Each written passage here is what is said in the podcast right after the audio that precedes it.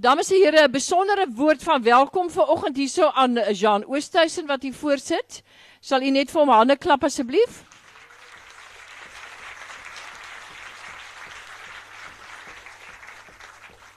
Hy is verantwoordelik vir een van die grootste opkomste in mense jeugenis.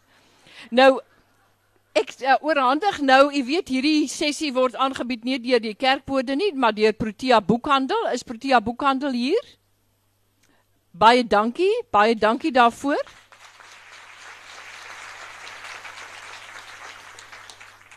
En dan stel ek nou graag sonder om verdere tyd te verloor dadelik vir Kobus Bester aan die woord. Hy gaan hier verder die sessie lei. Baie dankie aan Kobus wat ingestem het om dit vir ons waar te neem. Dankie Dorothea. Dis 'n 'n groot onderwerp hierdie waaroor ons praat. Dit is baie duidelik dat daar baie belangstelling is. Uh professor Lina Spies sê pas nou hier vir my dat uh in al die jare het haar poësie nog nooit vir haar so gehoor gegee nie. My mikrofoon werk nie. Hy werk. Jy kan maar nader sit. Uh hoor u my? Ja. O ja. Miskien moet ons maar net gou almal se se mikrofone net daar sit. Terwyl moenie blaas op hom nie. Tik maar net op of praat aan hom in dan kan ons net dis alles reg daar, né? Reg. Okay.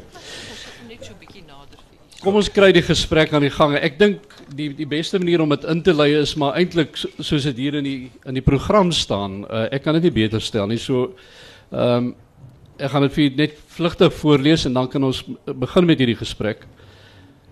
Die vraag word gestel: Is daar net een God of is daar meer as een? Hoe raak jou eie godsbeskouing jou godsdienstige verdraagsaamheid met mense van wie jy verskil? Hoe weet jy jou God is die ware God? En is die God van die Christene, die Moslems en die Jode dalk dieselfde God? En uh, nou ja, ons het uh, hier by my op die verhoog Sheikh uh, Tafir Najjar. Sheikh, baie welkom by ons. Dankie. Uh Dr. François Wessels Goeiemôre môre. En uh, professor Lina Spies. Baie dankie. Ek wil vir julle al drie eintlik net as 'n opening vra voor ons by die eintlike vraag kom. Wie is God? Wat is God? Ons praat van 'n godsbeskouing. Hoe sien jy God? Is dit 'n uh, is dit 'n persoon? Is dit 'n e- energiebron van elders af? Wat is God? Wie gaan die bal in die rol sit vir ons? François? Ek sal graag later 'n bietjie meer daaroor wil sê wanneer ons praat oor die verskillende godsdienste, maar om 'n diep punt sal ek sê nee, vir my is dit nie in ek dink so sien die Christelike tradisie dit nie 'n energiebron nie, dit is 'n persoon. Dis duidelik 'n persoon wat homself in die geskiedenis openbaar.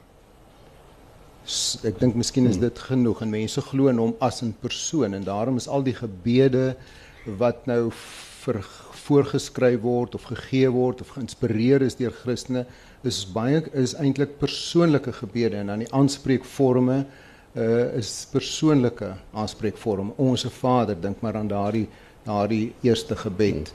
Uh ja, so ek wil sê dit is om 'n die basiese, dit dink ek sou mense kon sê meeste Christene indien nie almal nie verstaan God as 'n persoon. Lina Spies? Vir my is God wat hy vir Moses gesê het by die brandende braambos. Toe hy gesê het ek is. God is vir my met 'n hoofletter gespel die naamlose en ek praat al hoe minder graag oor God. Ek hou liewer by die misterie wat ek nie 'n baie besliste naam voor kan gee nie. Sheikh Najjar? Ja, eers wil ek sê goeiemôre en baie dankie die mense wat my genooi het. En ek moet sê ek voel baie welkom hier vanmôre. Maar in elk geval, as ons mooi kyk, dan sal ons sien ons vra onsself wie het vir ons geskapen? Wie het die hemel en die aarde geskapen? Wie het die see so mooi en alles so mooi gesit vir ons?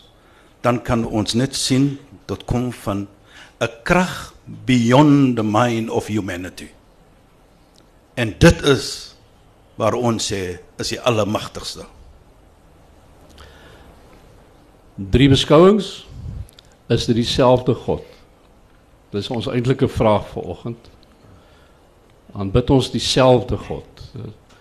En Lina Spies. Wel, ik wil eerst met Tsjech saamstem dat God hom inderdaad ook in die schepping openbaar. Dit betwijfel ik voor geen uh, oomlik nie. Dus daar is ons het met elkaar eens 'n krag hier agter.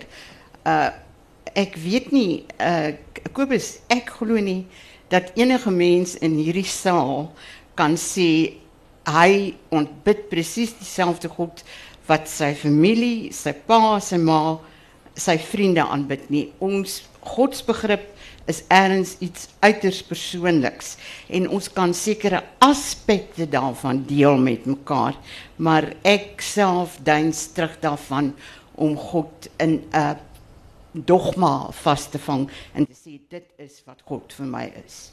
Sheikh Ja, laat ons terugvat van onsself. En ons sien die hemel, die aarde, die ietsie, die suurstof, alle ietsie wat mens nie gemaak het nie of kan maak nie. Dan sal ons sien daar is 'n superpower wat dit gemaak het. En daardie superpower sê ons dan is die God. Maar laat ek net terugkom na iets mooi ook. Waar ons lees in die Koran baie duidelik. Waar die Koran sê en hy sê van kan ons dink as daar moet twee gode gewees het wie sal eienskap geklaim het? Van die wêreld van die aarde van wat als ons sien voor ons. So volgens die Koran glo ons soos die Koran sê en dan gaan die Arabies ook sê wa ilahukum ilahu wahid. Julle god is een god en die Koran is quite clear on that. En ek wil nog 'n versie uithaal uit die Koran uit. Waar hy praat van ja ayyuhan nas o mensdom. Nou mensdom is almal. Is nie net die moslime nie is almal. Is die joodse is die christene is almal. Dit maak nie saak of jy 'n geloof ook het nie. Maar hier praat die Koran van mensdom dan sê hy erken jou Heer wat vir jou geskapen het. Kyk hoe mooi. Erken hom. Wat bedoel dit dan? Daar kan net alleenlik een God wees. Dit is wat ons dit verstaan. En die Koran is quite clear. To the extent uh, uh, jammer dat ek so 'n bietjie Engels ook indruk hier en daar maar ek bewys net dat ek is van die Kaap nee. ons praat so mos 'n bietjie Engels en Afrikaans deur mekaar nou as ons kyk daardie uh, uh, die aspek van dit waar ek die logies aankyk ook waar ons glo dat die skepping van die hemel en die aarde kan nie van 'n klomp mense wees nie of twee nie dit kan net wees van een persoon of een God wat ons van praat. En dit is hoe mooi die Koran ook sê. As dit moet wees, daar was twee gode kan ons gedink wat gaan gebeur met die son en die maan? Sommige gaan 'n botsing wees. Sommige gaan 'n probleem wees. En dit sê dan vir ons die logies ook van dit. Dit kan net een God wees. Laat ons 'n menslike voorbeeld vat. Can you imagine there's two captains on one ship? En hulle disagree miskien op iets. Wat gaan gebeur met ons as pasiënte? Passasiers. As pa, a, a, a, as pa, Passasier. as passasiere. Jammer, jammer. We are going to become passengers. We are going to become Isn't it so? Pasiënte. Ons gaan pas nou dit sê dan vir ons die logiese iets dan. Kyk hoe mooi. Right? En dit vir my die logies is daar. Die Koran waar ek aan glo praat dit. En dit is baie ook belangrik vir my dan wat ek wil net sê op die einde van dit. Dat deurdat ons dit glo beveel die Almagtige vir my om respek te toon vir mensdom. Hy beveel my so. En so ver is dit volgens Islam dat ek moet respek toon vir 'n dier. 'n Plant. My kat. En dit is hoe ons daardie iets aankyk. Lina Spies. Uh ja, ek is baie bly uh, Tsjech want daar's iets wat ek net nou nagelaat het om te sê. Ek glo ook absoluut aan een God. Ek is 'n monoteïs. Ek glo in die monoteïsme. Daar is nie vir my 'n kwessie daaroor nie. Ek is? 'n diep oortuigde monoteïs. Ehm die Sheikh het my net herinner ek wou daarom ook in die begin dankie gesê het vir die geleentheid dat ons hier kan wees en met uh, sulke uitgeleesde gaste saam te praat. Uh 'n digter, 'n bekende digter en natuurlik ek luister elke donderdag aand na Sheikh, is die wat ek uh, vir my voorreg is en ek ken hom eintlik. Nee, ek dink uit die Christelike die, die tradisie moet mens sê, uh in elk geval ook mense wat nie Christene is nie, daar kan tog net een God wees. As ons ten minste dink dit is soos die drie Abrahamitiese godsdienste, Islam, Judaïsme en die Christendom daaroor dink. Laat ons net eers maar die oosterse godsdienste daar laat, want hulle het 'n ander manier van dink en wat God beteken vir hulle heeltemal iets anders. Maar ek dink mens moet sê daar vir ons kan daar eintlik net een God wees. Ander goed is miskien afgode. Maar as mens dit gesê het, moet mens ook eintlik iets by sê en dit is naamlik dat mense het verskillende opvattinge oor God, verskillende beelde oor God. Mens moet verder gaan en ook sê verskillende godsdienste het verskillende opvattinge oor God en ek dink dis wat professor Spies net nog gesê het. Verskillende mense in een familie dink anders oor God en mens moet dit erken. En ek dink mens moet ook sê dan verskillende godsdienste. En hoewel dit so is dat daar die ooreenkomste is tussen uh die drie Abrahamitiese godsdienste oor God, oor oor God is die skepper, hy is die volle houer uh van die skepping, hy ehm uh, hy is die barmhartige, hy is die almagtige. Hoewel daar groot ooreenkomste is, moet ons tog ook eintlik sê vir mekaar dat dit wat die Christelike godsdiens betref, dit wat eintlik die hart van die Christelike godsdiens is, uh dat God hom openbaar in 'n mens. As iemand wat gebore is, gelei het, gesterwe, begrawe is, opgestaan het. Dat dit dit is eintlik die hart van die Christelike godsdiens. Op daardie punt verskil ons van mekaar. Ons verskil as Christene van mekaar, maar dit is natuurlik nie net ons nie. Dit is sekerlik wat die Judaïsme Judaïsme van sê, ons kan nie so dink oor God nie. God kan jy nie aanbid as 'n mens nie. Dit is dit is tog wat staan in die 10 gebooie reg aan die begin. Ek is die Here jou God wat jou uit Egipte land uitgelei het. Jy mag geen ander gode naas my hê nie. So die Judaïsme sal sê ons by alle waardering wat ons het vir Jesus van Nasaret, maak julle 'n fout. Dis verkeerd daar. Ons stem nie met julle saam nie. En ek dink eintlik, u kan self daaroor praat vir Islam. Dis presies wat wat Islam ook eintlik sê dat dat uh om, om te dink dat God 'n vader kan wees van iemand. Want dan word dikwels gepraat van Jesus as die seun van God. Is eintlik uh is 'n dwaalleraar in die oë van Islam. So mens moet eintlik sê op daardie punt is daar 'n verskil en dit wat die wat Christelike godsdiens betref, is dit eintlik wat die Christelike godsdiens definieer. Maar waar laat dit vir, vir ons? Want uh, nou het ons drie godsdienste wat uit dieselfde bron uitkom, die Abrahamitiese God. Ja. Ons het drie godsdienste wat al drie aanspraak maak op dat hulle dat dat, dat daardie godsdiens die weg na die waarheid is of die waarheid as sodanig is. Ehm um, so ek kom terug by ons oorspronklike vraag weer eens aanbid ons dieselfde God. Ehm met Kan ek antwoord? Lina? Mag ek reageer? Ek vrees ek gaan uiters kontroversieel antwoord. Uh ek huiwer amper om dit te doen, maar die groot botsing tussen die Islam, die Judaïsme en die Christendom is inderdaad die goddelikheid van Christus. Hmm. En ek het daaroor 'n baie groot vraagteken. In die sin dat uh dit daar is ontwikkel tot die siening van Jesus as God. Dit ek gaan dit daar laat of dit in die evangelie staan op die oomblik. Maar ek het uh, alhoewel ek digter is, het ek die afgelope 12 jaar sê dit my aftrede is miskien bietjie langer al afgetree, my baie verdiep in uh, teologie. En dit is op 3 of 325 20 uh, Mei 325 is daar in Nicaea 'n uh, van biskoppe waarop daar groot verskil van mening was oor die goddelikheid van Jesus.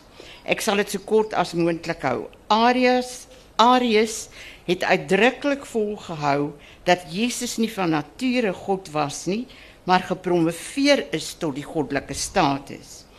Hy het tekste aangehaal. Hy was 'n baie in die, in die in die. Hy het gewys op die uh, nederigheid en die kwesbaarheid van Jesus. Hy het daarop gewys dat Jesus God sy Vader genoem het en homself nooit iets anders as die seun nie. En verder was daar Arias, uh, dit was uh, Athanasius het hom uh met die siening dat Christus die logos was wat vlees geword het en dus van dieselfde aard as die Vader was en slegs as hy dieselfde aard van die Vader was kon hy ons kom red het. Ek haal Karen Armstrong se History of God in Afrikaans aan. In Nissia het die kerk gekies vir dit was 'n stemming. Daar was 'n stemming uiteindelik.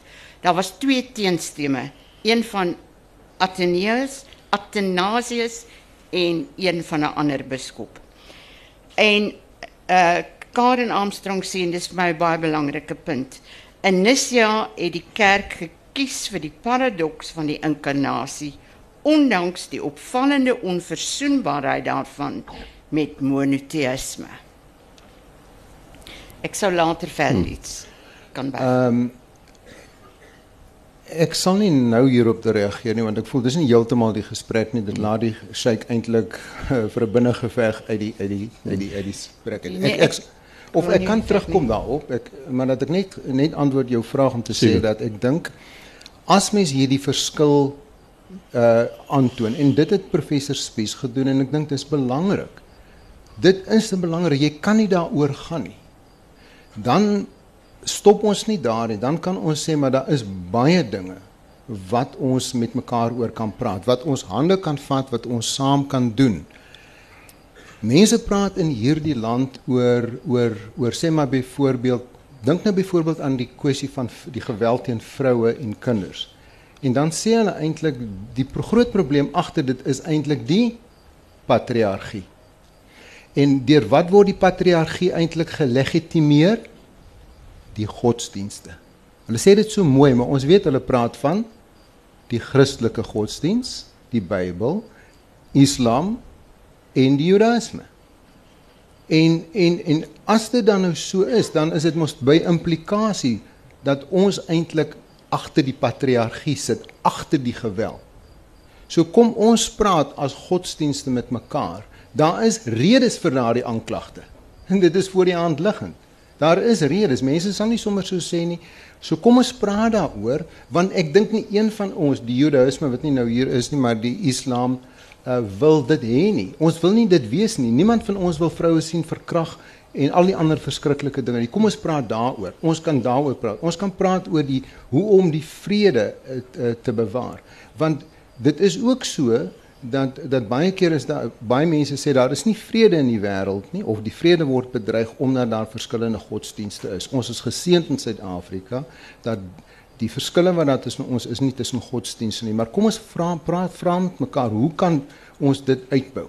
En ek ek het net een reël wat 'n uh, uh, voorstel en dit nou nie verder oor sal praat nie. Ek dink die belangrike ding is dat 'n meerderheid godsdiens in 'n land het 'n verantwoordelikheid om plek te gee om om op te staan vir die minderheidsgodsdienst om te sê daardie minderheidsgodsdienst moet 'n plek a, a, a, gegeen word in die samelewing om ten volle te funksioneer. Met ander woorde, in Suid-Afrika beteken dit die Christelike geloof het 'n funksie om 'n beskerming teenoor die Joodse godsdienst te wees en ook die die die die moslim godsdienst. Maar dit sal nogal 'n omswaai wees want dit is nog nie eintlik 'n kenmerk oor die jare gewees daarvan uh as ek nou myself herinner aan wat ek in die kerke gehoor het oor die jare en in gesprekke uh selfs tussen predikante en so aan nie. Ehm um, jy weet ehm um, oor die Jode byvoorbeeld uh, die gesprekke wat ek van baie dominees gehoor het, het meer daaroor gegaan om hoe wis ons nou hierdie ding uit deur om deur die Jode te bekeer. Ehm um, so daar's 'n sterk program blykbaar om om om dit te kan doen om Jode te gaan oortuig. In elk geval dat juis verkeerd. My weg is die enigste weg. En dan nou kom ek terug by die by die respek wat ons vir ander die uh, uh, godsdienste het en of ons dan erkenning gee dat ons weg as jy nou as as Christen praat hmm. is nie die enigste weg nie. Dis eintlik waaroor dit gaan op die ou nee, nee want uh, as ons nou gaan sê die Christelike weg is die enigste weg dan wil ek vir jou nou vra waar laat dit die Sheikh byvoorbeeld kan kan ek of waar laat dit vir Lina Spies uh, wat nie op daai manier glo nie. Nee, ek sê heeltemal nie ek heeltemal daar op daai punt stem ons nie, met stem ek nou nie saam nie. Mhm. Die punt is juist, dis waarvoor ek sê, dit sê dit is moontlik om vir die vir, vir Islam te sê en vir Judaïsme, julle het volste reg om julle godsdiens uit te leef, julle het die volste reg om om dit wat jy glo die waarheid is aan my te verkondig. Ek het ook die volste reg. Ek moet nie ek ek moet juis nie gedwing word in 'n posisie waarin ek eintlik moet sê ag ons glo eintlik maar dieselfde ding nie, want dit is nie waar nie.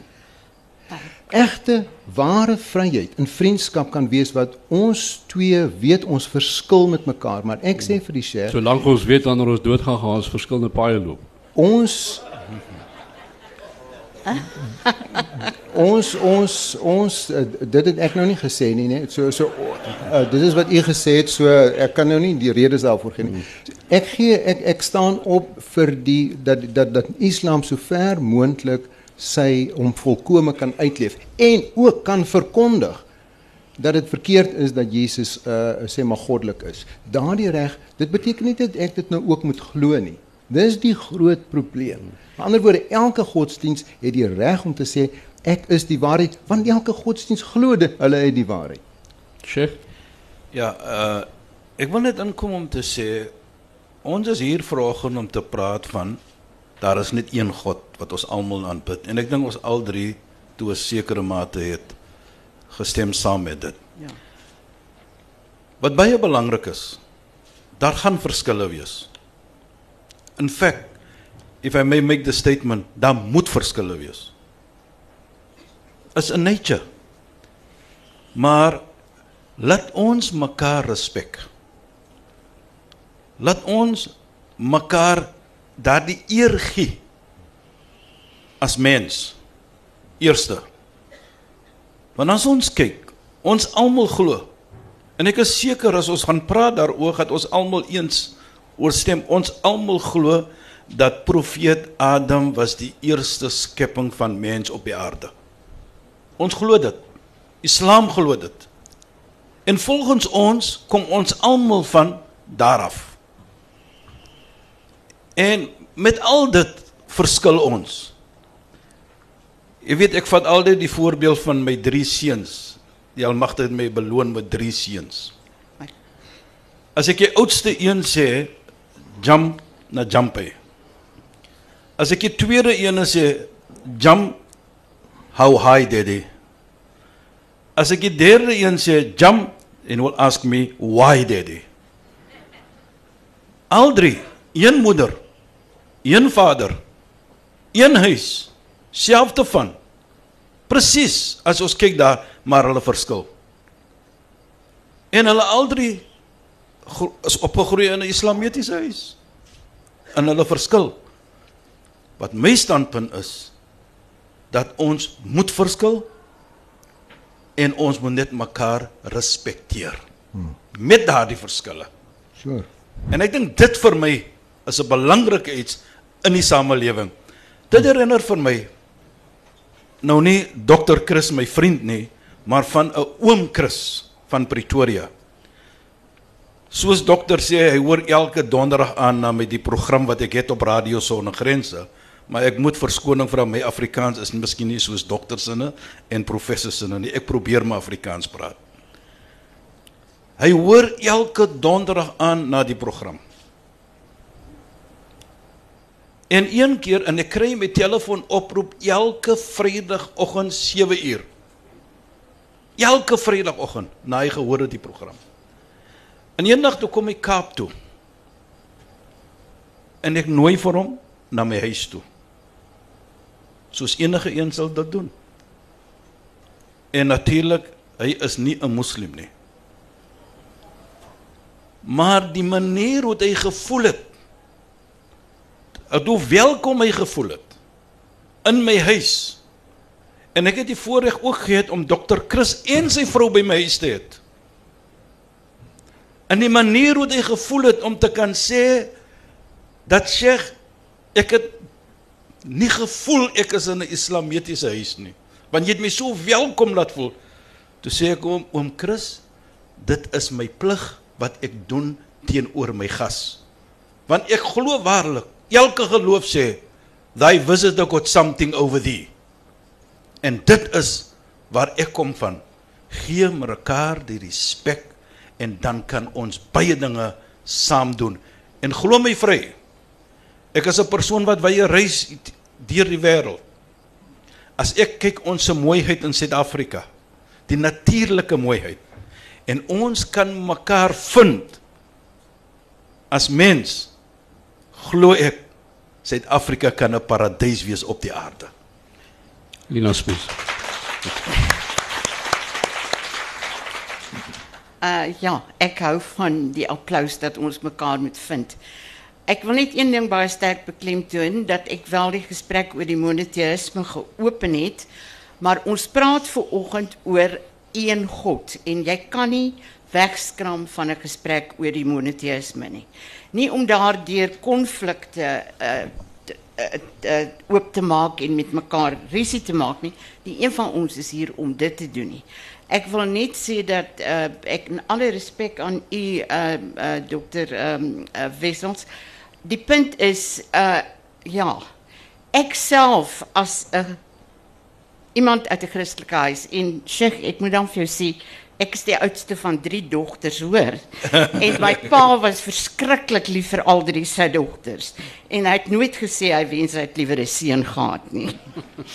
Uh so ek wil Want u het die plek gevat van die seun. Nee, nee, hy het my- nee, nee, want hy het my vroulikheid waardeer. Okay. Ek was vir hom mooi en ek het sy talent vir die poësie geërf. Uh so laat ek daardie erkenning aan my pa gee, maar ek sal my pa se godsdienst ter sprake bring. My pa het nooit net uit die evangelie en die Nuwe Testament gelees nie. My pa het by huisgodsdienst die Bybel van Genesis tot Openbaring gelees. Ek was nie altyd in die huis nie. Ek het later uit die huis uit gegaan, maar ek weet het die Bybel op die manier twee keer uh, gelees. Met die gevolg ek is iemand wat die Ou Testament baie goed ken. En as iemand met 'n Christelike agtergrond het ek net een ding eerlik wou erken en dit is dat ek ook probleme het met die monoteïsme van die Christendom. Maar ek kry ook oplossings daaroor want daar was hierdie wonderlike biskop Ambrosius wat die drie eenheid op 'n manier verstaan het wat ek dit ook kan aanvaar. En die soort gedagtes dink ek moet verskillende godsdienste met mekaar deel. Een van my beste vriende is meneer Richard Friedman wat die bestuurder is of die direkteur liewer van die Holocaust sentrum in Kaapstad. En Ambrosius het die volgende gesê: Man men have experienced God as transcendent, the Father. In in uh, hidden in unaccessible light, as creative, the Logos, and as immanent, the Holy Spirit. En as my kan toelaat, ek vind nooit in die prediking hierdie soort gedagte terug nie.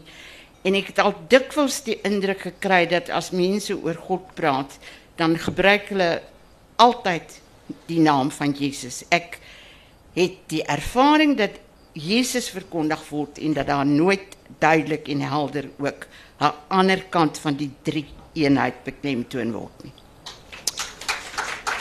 Wel, ek dink as dit so is dan dan is dit die ervaring en dan moet mense wat wie se werk dit is om te preek soos ek self moet daarvan kennis neem en dit is daaroor nadink want dit is nie soos ons dit behoort te doen nie.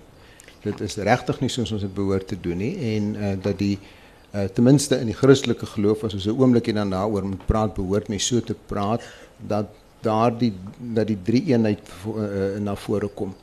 Mag ek net verder iets iets sê oor oor oor uh ehm um, oor wat ons net nou oor gepraat het oor die punt wat ons nou eintlik sê dit die verskilpunt is. Ja. Dit is vir die Christendom of vir die Christelike geloof in hierdie tyd geweldig belangrik dat dat God hom openbaar as ook in iemand wat kan lei wat juis dit wat professor spies so swaar vind om te glo. En ek verstaan dit want dit is nie 'n redelike geloof nie. Dit is 'n irrasionele geloof. Jy kan dit eintlik nie glo as jy nie oortuig is daarvan nie as jy nie oortuig geword het nie. Dit is so. Maar as dit nou so is kom ons sê liewer ons lewe in 'n tyd van geweldige onreg ongeregtigheid. Ons lewe in 'n land waar 'n meisie verkragt word en as dit nie genoeg en dit dan verkragt word nie, haar ingewande moet ook uitgeruk word. Ons eh, ons sien ouers in 'n hof wat hulle baba doodgemartel het. Nou as jy in so 'n land lewe of in so 'n wêreld lewe, is dit nie so maklik om te praat oor God as die almagtige, die een wat alles beheer nie, maar dit maak 'n bietjie meer sin wanneer jy vir mense kan sê soos ek self by iemand gestaan het wat 2 jaar gelei het aan kanker. En jy kan vir daardie persoon sê God weet wat jy deurgaan. Hy het dit self deurgegaan. Daar's daai geweldige verhaal wat Elie Wiesel ver, ver, vertel in sy boek Night. Hy's 'n Joodse man wat sê hy glo nie meer in God nie. Nou vertel hy hoekom hy nie meer in God glo nie. Hy is as 15 jarige saam met sy pa in die in die konsentrasiekamp gewees. En en en en hy sê hy vertel daar die verhaal van 'n seun wat opgehang word en almal moet daar staan sodat hulle kan sien, maar die seun is te maar. En hy hy's nie dood met die eerste hangslag nie. Nou moet hulle daar staan vir 15 minute tot elke krieseltjie lewe uit hom uitgeruk is. Gewurg is, dan sê iemand hier agter mompel net, "Waar is God nou?" waar is God? En dan antwoord iemand en dan sê hy daar hang hy aan die kruis. Nou wie sal vertel die storie om te sê daar het sy God gesterf? Christelike geloof wil eintlik sê dis presies die punt. God kan ook lei. En dit gee sin vir mense in 'n wêreld soos hierdie. Is daar enigiemand aan die gehoor wat daar se hand al klaar op waar is die mikrofoon? Go first, go first. Um, yes, hallo, my naam is Thys. Ek is net bietjie frustreerd, jy weet ons praat oor God, né? Maar al die drie gelowe sit daar. Maar ek het ook vrae gevra wanneer ek 'n kind is wie uh mense sit die geloof op 'n mens en hulle uh daar's nie um jy weet niemand weet wat aangaan nie, maar ek het 'n bietjie navorsing gedoen. Nou in Mesopotamië kry jy die Sumeriërs Nou dit is die eerste beschaving wat ons skryf, nou dit op klein Ja, dit op op sien te dra. Ehm yes, okay. Kan jy my Hulle hulle op klein kan jy nie hoor nie. Daar sê dis beter. Okay, okay. Hoor hoor hierso hierdie Sumeriërs het op klei tablette geskryf hoe die Anunnaki aarde toe gekom het. Nou kyk jy, dis die oudste beskawing wat kon skryf Mesopotamië, Irak, Jy verstaan die waar die Bybel vandaan kom? So as die Bybel daar vandaan kom, kyk jy nog 'n ding wat my pla byvoorbeeld. Okay, hulle het ehm um, se aarde toe gekom om supposedly vir goud te delf. Nou ehm um, nou vra ek met hoor net gou hierso. Sit hom af van die Ek net gou uh, in die in Genesis 2 staan daar waar God sê die goud tussen die pison en die gavila is is is uh, suiwer. Nou, wat het God met goud te doen? Ek ek dink daar's 'n kosmiese God wat alles is, alles. En dan kry jy die Christen, die Bybelse God wat ek dink Anunnaki is wat soos hulle sê, jy weet, kom ons maak die mense in ons geloof. So al drie daai gelowe dink ek kry hulle oorsprong. Ons almal kry ons oorsprong van geskrifte af. Verstaan? So ek dink dit is maar eintlik waaroor ek uh uh wou praat. Ek wou net um 'n uh, bietjie ek het 'n bietjie frustreerd geraak met die hele gesprek. Um dankie hoor. Ek weet is daar enige vrae? Nee, daar's 'n opmerking dan. Is daar nog iemand wat 'n vraag wil stel? Daar's 'n hand daar. Kan ons die mikrofoon net aanstuur daai kant toe asseblief? Dankie Kobus. Ek is jammer. Ek is Leon Atterbury. Ek wil net sê my indruk van hoe God vir my sin maak is in in, in 'n voorstelling. Gestel ons staan almal om 'n ronde rondawel met dun venstertjies rondom die hele rondawel. Ons almal loer deur ons venstertjies om te kyk wat kan ons hier binne sien. En dan sê ons wat ons daar binne sien. En almal van ons sien, soos ek dit verstaan, 'n stukkie van die goddelikheid. Party sien iets duidelik en beskryf dit dan in duidelike terme. 'n Ander een se venster is nie so duidelik nie. Jy sien ook 'n ander aspek daarvan. Maar jy kan nie God probeer volledig inneem deur jou skreefie venster alleenlik nie. Daar's 'n man aan die ander kant van daai ronddawel wat presies die teenoorgestelde kant of aspek sien as wat jy sien. Daar's selfs 'n man langs jou wat omdat hy op 'n ander angle kyk, dit anders sien. Nou jy en jou medemaat hier langs aan kan tot in ewigheid stry oor wat jy sien, want jy besef nie dat jy net 'n stukkie sien nie. En dis waar die verskille van nou stry ons onder mekaar. Die sê en almal is ek voel daar is net een God, maar ons het almal net 'n klein stukkie openbaring en geen openbaring moet verhef word tot die enigste een of 'n meerderwaardige meer waardevolle openbaring as iemand anders se nie. Dankie. Wil iemand reageer? Uh Lina? ja, ek uh, stem met Leon 100% saam en uh dames en here, as ek mag sê, natuurlik kan jy die Ou Testament, jy kan die vloed, die uh terugvind in die Mesopotamiese godsdienst, maar waar bring dit ons? Ons praat vandag, ons moet ons hou by die onderwerp. Ons praat vandag oor die Judaïsme, die Christendom en die Islam. En daar's baie raakpunte en ons kan mekaar verstaan. En waarteen ek myself verset in aansluiting by Leon Atterbury. Dankie Leon dat jy my help. Ek gaan nie my Joodse vriende probeer bekeer tot die Christendom nie. Ek ek gaan nie vir Sharida wat in die Stelkor apteek werk en wat mal is oor my en ek is mal oor haar en ons is gek oor katte. Ons praat altyd oor ons katte. Ek het nog nooit vir Sharida probeer sê wat glo jy oor God en jy moet eintlik na die Christendom oorkom nie. Dit is teen my insigte in. Ja, kan ek miskien net daarop antwoord?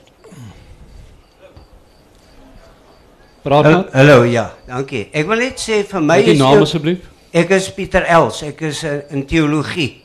OK, so ek praat as 'n teoloog as ek oor teoloë praat. Maar ek wil nou ek, ek wil nou sê vir my een van die wonderlike dinge in die Bybel, nê, in die Ou Testament, is dat God is die bevrydende God wat jou bevry van alle verslawing. Dis die Exodus teologie. Maar die tweede ding wat ontsettend belangrik is ook vir ons hier is dat in Josua 24 word niemand gedwing om 'n sekere beskouing te aanvaar nie. Die gegevens word op tafel gesit. Josua is in 'n belangrike politieke posisie, maar hy sê nie nou met julle almal Jahwe aanbid nie. Kies vandag wie wil julle aanbid? Wil julle die uh, gode aanbid van julle voorvaders in Mesopotamië of wil julle vir Jahwe aanbid wat homself bewys het deur die uittog deur die woestyn ensovoorts. Kies vandag ons plaas die gegevens op tafel. Maar die boodskap van die Bybel is jy dwing nie mense nie. Jy gee die gegevens en jy laat hulle toe om 'n vrye keuse te maak. 'n nou- Godsdienst wat dit nie toelaat nie is inherent verdrukkend, oppressive. Want dit is 'n fantastiese ding Josua 24 kies vandag, maar dan sê hy ek in my huis ons sal die Here dien. Dis in die eerste punt. Die tweede punt wat ek net wil maak, dit is belangrik dat die Christendom is gebaseer op die Ou en Nuwe Testament. Dis 'n baie groot denkfout partykeer asof die Christendom net skielik ontstaan het uit die Nuwe Testament en daarom moet ons kyk na die boodskap van die Bybel vanuit die Ou Testament tot in die Nuwe Testament. Die hele konsep van God, selfs die drie-eenheidsleer, moet jy gaan soek ook in die Ou Testament. Dis nie 'n uitvinding van die Nuwe Testament nie en dan die laaste ding wat ek net wil sê is dat in daardie tyd van Athanasius en Arius was daar verskillende uh, beskouinge gewees omdat daar ook 'n mengsel was tussen die Christendom en misterie godsdienste. Toe was daar verskillende uh, beskouinge wat 'n mens as waar kom beskou of as dwaalleer. Toe moes die kerk op 'n stadium eenvoudig offisieel sê dit is ons standpunt. So mense moet daardie verwarring wat daai tyd daar was ook in ag neem om te verstaan wat het gebeur by Arius en Athanasius. Maar ja, mag ek die vraag dan vra in ja. antwoord ja. uh of die keuse wat uitgevoer is, die keuse waarvoor Joshua die mense ge, ge, gestel het. Ja. Of die keuse wat daar uitgeoefen is dus 'n politieke keuse was. Dat daar besluit nee. is maar ons gaan hierdie God dien want toevallig het hy nou vir ons gehelp om die ander stamme op sy herrie hulle herrie te gee.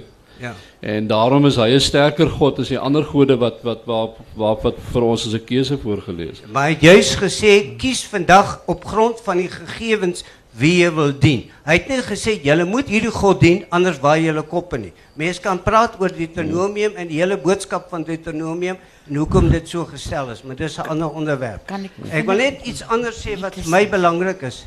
Die laaste ding. Hierdie godsdienste is almal wat ons noem al al kitab. Dit is godsdienste wat sê ons geloof is gebaseer op die boeke van God, die openbaringsboeke van God, die Tanziel. Maar nou moet mense onthou, jy moet 'n onderskeid maak tussen die boeke en hoe dit baie keer geïnterpreteer is deur teologie. Jy moet 'n onderskeid maak tussen die boeke en teologie kan ook afdwaal van die korrekte interpretasie van die boek is. En dis iets wat mense moet gedagte. Ek het een kort sin as reaksie asseblief. Ja. Ons uh, ek, ek is baie jammer maar ons baie belangrike volgende mense al. Ek moet een sin sê. Uh in aansluiting by uh Pieter Els die volgende die die proses tot een God was 'n lang pynlike proses wat hom voltrek het deur die Ou Testament. Ons sien dit duidelik. Die Israeliete, ou Israel het altyd teruggeval by die ander gode, maar uiteindelik het ons gekom by 'n monoteïsme. Dit was ons dink dat God hom van die begin af openbaar het as een God, maar dit was 'n lang pynlike proses tot waar ons nou in 2013 is. Dr Wessels, laaste woord. Wel, ek dink moet terugkom na die rondawel met die venstertjies. Ja, ek sê as dit so is, dan moet ons mis met mekaar praat. Ons moenie sê uh ons ons perspektiewe verskil nie. Ons moet erken en natuurlik as ons praat, dan glo ek nog wat ek sien is die beste en die helderste en ek probeer ander mense bekeer en dit is nie dat ek hom om die kop wil slaan of iets nie. Ek probeer hom na die lig lei. Dit is elke intensie van verduideliking wil jy eintlik hê dit is verstaan die waarheid want ek wil tog hê jy moet die waarheid sien dit is inherent aan 'n gesprek. Sheikh. Ja. As ons kyk the first crime that was committed. Na die Heer profeet Adam volgens Islam geskapen het, beveel hy almal wat daar was van engele et so voort om te buig in respek vir profeet Adam. Almal het dit gedoen. Behalwe Satan.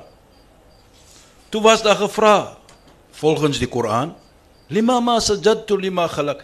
Hoekom buig jy nie in respek wat ek geskapen het nie? Toe wat sê hy? Volgens die Koran, "Ek is beter as jy." Die resultaat van daardie statement Satan became the most cursed creation of the Almighty. So daai konsep van ek is beter as jy is 'n konsep van Satan. Laat ons as mens 'n een skepping, ons behoort almal aan die menslike gemeente. Laat ons liefde toon vir mekaar. Dan sal ons beter mekaar kan verstaan en meer liefde gee vir die mense ons children that is going to come the next generation to live a better life. Nou ja, ek ek kan nie die gesprek beter afsluit as dit nie. Uh behalwe om te sê dat ek dink uit hierdie gesprek van ons vanoggend hier is daar net een ding wat eintlik baie duidelik uitstaan en dit is dat daar nog baie gepraat kan word hieroor. Ehm uh, dat nie een van ons regtig die aller antwoord het sekerlik nie. Uh maar ek wil aansluit by die Sheikh dat uh die een ding wat baie duidelik hier uitgestaan het is is dat respek vir wat jy ook al glo, selfs ook vir die wat nie glo nie. Respek is die manier waarop ons sal oorleef in hierdie land. Baie dankie.